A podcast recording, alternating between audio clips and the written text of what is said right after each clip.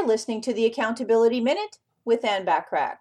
When you put time into your calendar for everything you need to do, you may realize that there isn't enough time to get it all done. You will have to choose those things that are your highest payoff activities and get even better at prioritization. That's all you have time for in most cases. For some, this is a hard truth, but a super important lesson. Focus on the results you want today, next week, next month, even this year with every conversation and activity you do. Focus on what you can control and do those things, and you will be successful personally and professionally.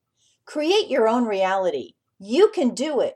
Walt Disney has a quote. He said, If you can dream it, you can do it. And I believe you can too. To help you focus on your high payoff activities and achieve your goals using effective time management, go to accountabilitycoach.com backslash landing and claim your two free gifts that will help you be even more efficient. Thanks for listening.